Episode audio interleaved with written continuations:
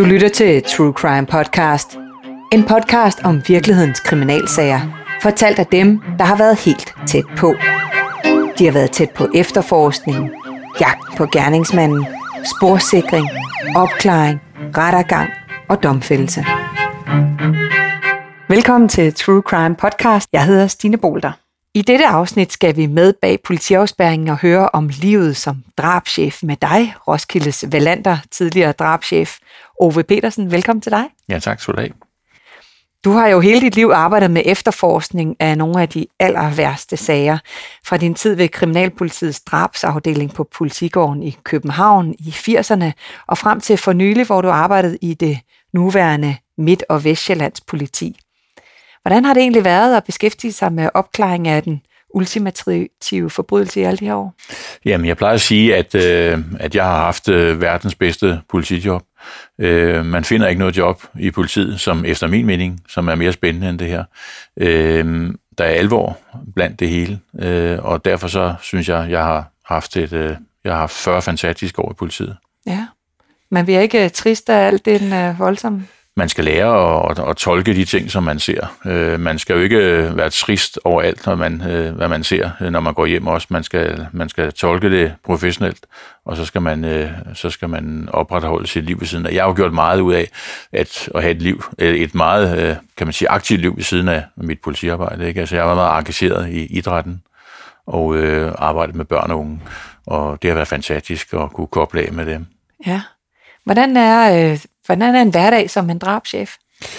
Jamen altså, den er jo, det er jo, kan man sige, en politistation arbejde, ikke? Altså, man, man møder ind om morgenen, og så, så kigger man på, hvad der er, der er sket i sidste døgn der, ikke? Der er sket noget om natten. Øh, nogle gange, så, så var der sådan, mens jeg var i aktiv tjeneste, så blev jeg jo ringe op om natten øh, med et eller andet forspørgsel omkring et eller andet, man havde fundet en mistænkelig død eller noget, og nogle gange så kørte jeg ud og kiggede på det, eller også så, så klarede man det til om morgenen, øh, hvor jeg så mødte ind og så, øh, så tog man derfra. Altså, man, man, man tolker lidt på øh, de ting, der så var lavet, øh, efter man var gået hjem om eftermiddagen, øh, var de ting øh, lavet, så, så vi var tilfredse med øh, at køre videre med det.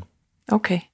Og nu siger du, at det har været en, en fantastisk øh, tid. Altså, kan du sådan sige noget om, hvad har været det allerbedste Jamen altså, det er jo øh, selve området, spændingen, øh, det at være en del af, øh, kan man sige, et hold, som, øh, så der er jo ingen tvivl om, at øh, selvom man har, siddet, man har siddet som efterforsker, så er man en del af et team, et hold, øh, og det er også, man har siddet som efterforskningsleder, så er man stadigvæk, så er man bare leder af det hold, øh, og det er jo, kan man sige, det er holdarbejde, det er teamwork, øh, øh for at finde alle de her små ting, og så stykke det hele sammen.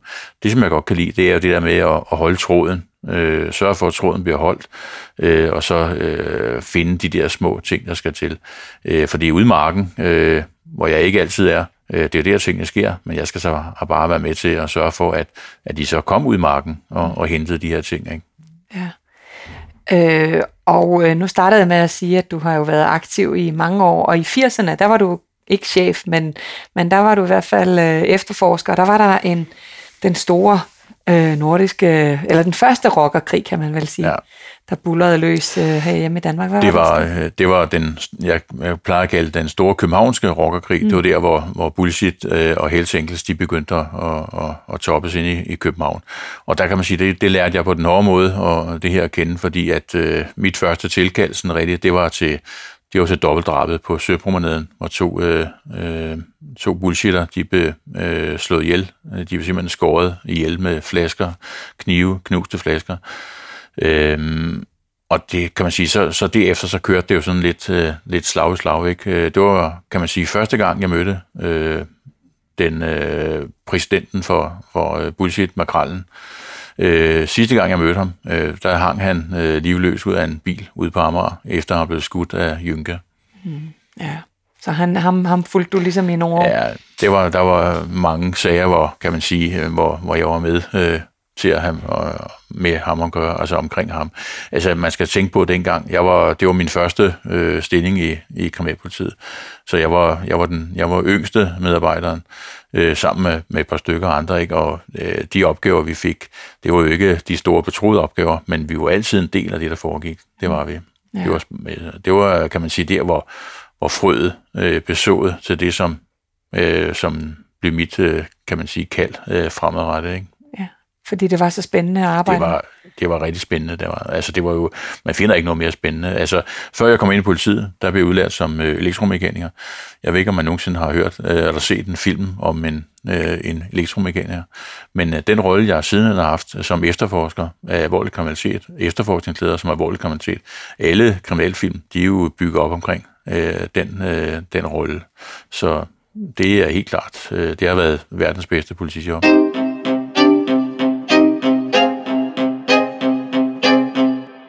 Hvis vi bliver lidt tilbage i tiden, så skete der jo også en forfærdelig øh, hændelse ude på Femøren på Amager i København. Ja. Hvad var det, der skete der? Jamen, det var øh, tre drenge, der tog ud og, og skulle sove i, øh, i soveposer ude ved et bål ude på Amager Strand, øh, hvor de bliver opsøgt om natten af øh, en, dengang kaldte de det en, øh, det eneste, man, man fik af Silamang, det var, at det skulle være en såkaldt fremmedarbejder. Det kaldte man udlændinge dengang.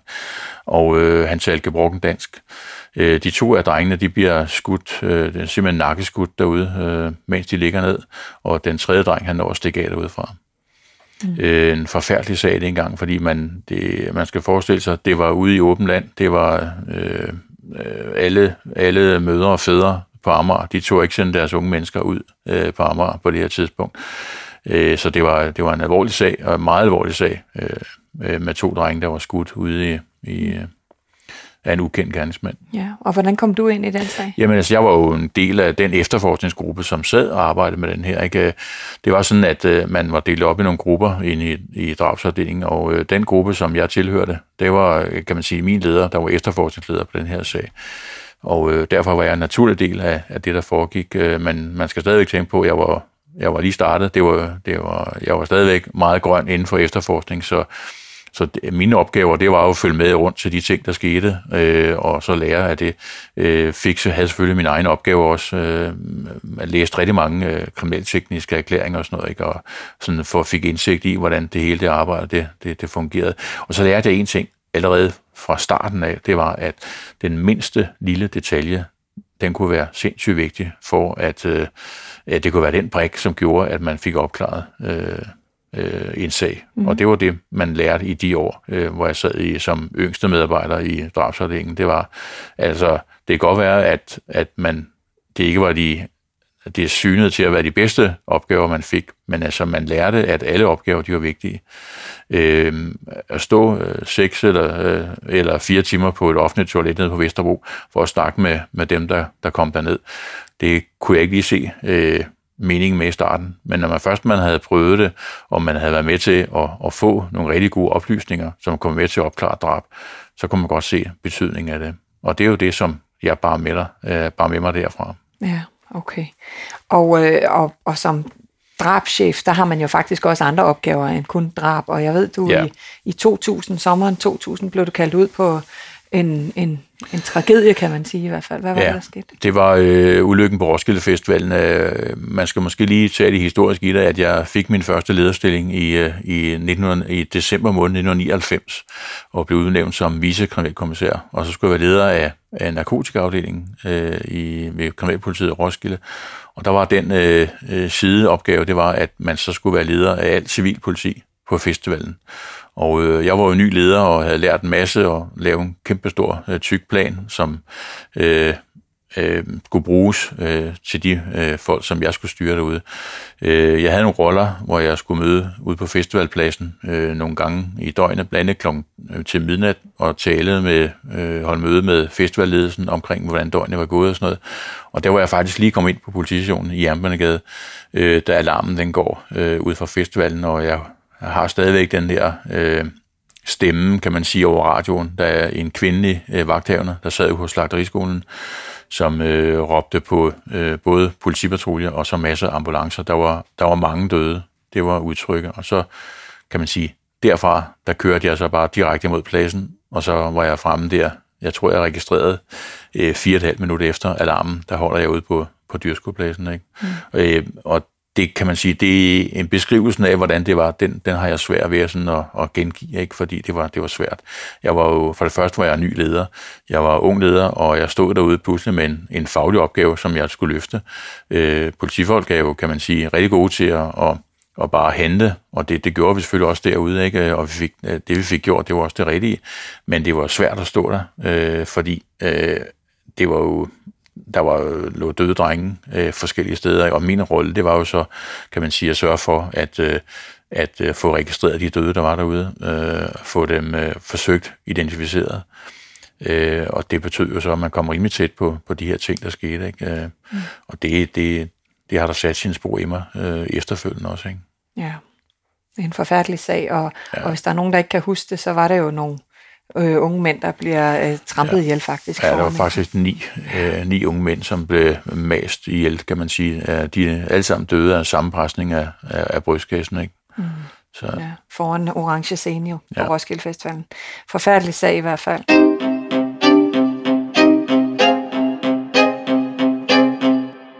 Jeg kunne godt tænke mig at høre øh, her til sidst, der er jo en rigtig spændende sag, du også havde med noget med at gøre her i nyere tid omkring en, en forsvunden kvinde. Hvad var det, der skete der? Jamen, det var en 45-årig kvinde, der forsvandt øh, inden for, øh, hvor hun boede i Vest øh, Københavns øh, politi, øh, hvad hedder det, Vestegnens politi. Mm. Øhm, de ringede til mig en dag og sagde, at øh, efterforskningsledningen fra, han sagde, at øh, de havde en sag, en kvinde, der var forsvundet, øh, og øh, Altså, usædvanligt er det ikke, at nogen forsvinder i Danmark. Voksne mennesker øh, øh, forsvinder i Danmark hver dag. Der er cirka 50 mennesker, der er forsvundet øh, i Danmark sådan øh, hele tiden. Så det var ikke noget, man sådan gjorde så meget ved. Men øh, det, han bare gerne ville fortælle mig, det var, at hendes telefon var sidste gang gået på en telefonmast ude hos os i Roskilde, lige nord for Roskilde. Øh, vi gør det på dagen, at øh, da vi får et telefonopkald, vi lige køber og kigger derude omkring den her mast, er der noget tæt på Roskilde Fjord. Øh, der var ikke så meget at, at kigge efter, vel, men der var ikke noget, der, der virkede usædvanligt derude. Så vi ventede bare på, at Vestegnen øh, politi, de, de vendte tilbage. Og det gør de så, kan man sige, på et tidspunkt dagen efter, der fortæller de så, at uh, nu er det mistænkeligt, fordi at, at nogle veninder til den her kvinde har fortalt, at nu har hun brugt et mønster. Øh, og det er et mønster, hun aldrig ville bryde. Noget med, at hun skulle hente et barn, øh, som hun ikke selv havde i hverdagen, men den, hun hentede så en gang om ugen, hentede hun øh, den her pige i øh, daginstitutionen afleverede det hos faren. Øh, der blev det sådan, der blev det mistænkeligt. Og øh, så begyndte man så at arbejde på det. Men det var stadigvæk Vestegnens politi, der havde det, og øh, vi var sådan set bare med, kan man sige, på en orientering sådan om, hvad der foregik. Og så er det på et tidspunkt, så, øh, så finder man en, en, øh, en, øh, en mand, som Øh, ud, han fortæller i hvert fald, at han har været sammen med kvinden i en campingvogn nord for Roskilde. Og det passer meget godt i forhold til den mast, hvor Tines telefon er gået på. Og så kan man sige, så ændrer historien så lidt ved, at så bliver vi sådan set øh, måske, øh, det er os, der har et gerningssted. Han, øh, manden bliver anholdt, og han kommer ud og påviser den campingvogn. Og øh, vi får tilkaldt nogle øh, kriminalteknikere, som undersøger campingvognen, og der er ikke noget udenbart i campingvognen, som, som viser, at, øh, at øh, der skulle være sket et drab. Øh, så på det tidspunkt, der, der bliver han stadigvæk, han bliver kørt til Vestegnen, og så bliver han fremstillet undersøger i på Vestegnen og fængslet for mistanke om at have slået hende ihjel. Mm. Øh, sidenhen, samme dag tror jeg faktisk, øh, hvor, øh, hvor øh, han er blevet varetægtsfængslet, der, der får vi så nogle henvendelser øh, fra en ung mand, som, øh, som fortæller, at, øh, at øh, han har haft en episode med, med ham her, den mistænkte, øh, nogle dage forinden øh, ude i Boserup Skov, som ligger øh, ude ved øh, Psykiatrisk Hospital Fjorden, og Sankt Hans ligger også der, det er også Psykiatrisk Hospital. Øh, og der har han så efterfølgende ladet sig indlægge på Psykiatrisk Hospital Fjorden. Øh, det betyder selvfølgelig, at man begynder at tænke på, skal man eftersøge den skov derude der, fordi det er noget med, at øh, han, er, han mødes med ham her, den unge mand, ude i skoven, og øh, han sprøjter ham i, øh, i ansigtet med en spraydåse med sort maling, og øh, så øh, forsøger han at slå ham med en spade. Øh, ham, den unge mand, han undviger og bliver ramt på benet og forsøger at komme afsted i sin bil. Øh, ruden til hans bil bliver knust af spaden. Øh, ham, den mistænkte der, han tager nøglen til bilen og kører derfra. Øh, og ham her, den unge mand, han er jo så lige pludselig nu, han er jo, han er jo rimelig sur på ham her. Så det betyder så, at han vil jo, øh, han vil jo gerne fortælle, hvad han ved om det her. Ikke? Og vi spørger ham også om, øh, har han nogle tilholdssteder, som vi ikke kender? Og han fortæller så, at han ved, at der er en container, som står op nord for Roskilde, op i øh, faktisk Nordsjællands politiksområde.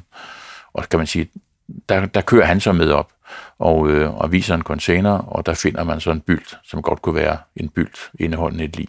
Og så kan man sige, derfra, der tager vi så over, fordi så mener man så, gerningsstedet det er campingvognen, og findestedet for livet, det er den her container. Jeg kører op til containeren som øh, efterforskningsleder, og øh, hvor vi så finder øh, livet af kvinden i den her container. Mm. Det, der er specielt, øh, ved, da vi får pakket livet ud, det er pakket meget, meget øh, sirligt ind i, i mange forskellige ting. Øh, der kan man se, at, øh, at hun har sådan noget øh, køkkenfilm omkring ansigtet, og øh, der er en eller anden, der er løbet ud fra munden af, og øh, da man faktisk må få pakket hende ud, og den her udpakning, den sker jo sammen med kriminalteknikerne, og så sammen med en retsmediciner op på stedet. Der kan man så, finder man så ud af, at, øh, at det, der er løbet ud af munden, det er faktisk fugeskum. Og det viser sig, at, at, øh, at hun har fået sprøjtet fugeskum ind i, øh, i munden, mens hun var i live. Og hvis der er nogen, der ikke ved, hvad fugeskum er, så er det sådan noget, der øh, man sprøjter rundt om vinduerne, øh, når man sætter nye vinduer i for at isolere. Og det er sådan noget, der ekspanderer øh, sådan rimelig voldsomt, øh, når det får, får fugt. Så hun har simpelthen fået sprøjtet her ind i munden, og så er det kan udvide sig, og så er hun blevet kvalt af det. Det er en forfærdelig ja. øh, sag. Det er... Teknikerne siger, at de har aldrig set det før, øh, af nogen, der har brugt en, en øh, fugeskum øh, som øh, drabsvåben. Nej. Så. Og vi når ikke at høre hele efterforskningsskridtene, der videre var i den sag. En rigtig spændende sag. Du har jo et meget langt øh, liv med rigtig mange øh, spændende øh, og tragiske sager øh, bag dig. Men vi når desværre ikke flere i dag, Ove, men, men ja. øh, man kan jo se dig på et af de mange foredrag, som True Crime Agency formidler med dig rundt omkring i landet. Tak fordi du kom. Ja, tak. Det var alt her fra denne podcast, Livet som drabschef. Du lyttede til True Crime Podcast, præsenteret af True Crime Agency. Jeg hedder Stine Bolter, og du kan læse meget mere om virkelighedens kriminalhistorie på truecrime.dk, hvor du også finder flere udgaver af True Crime Podcast.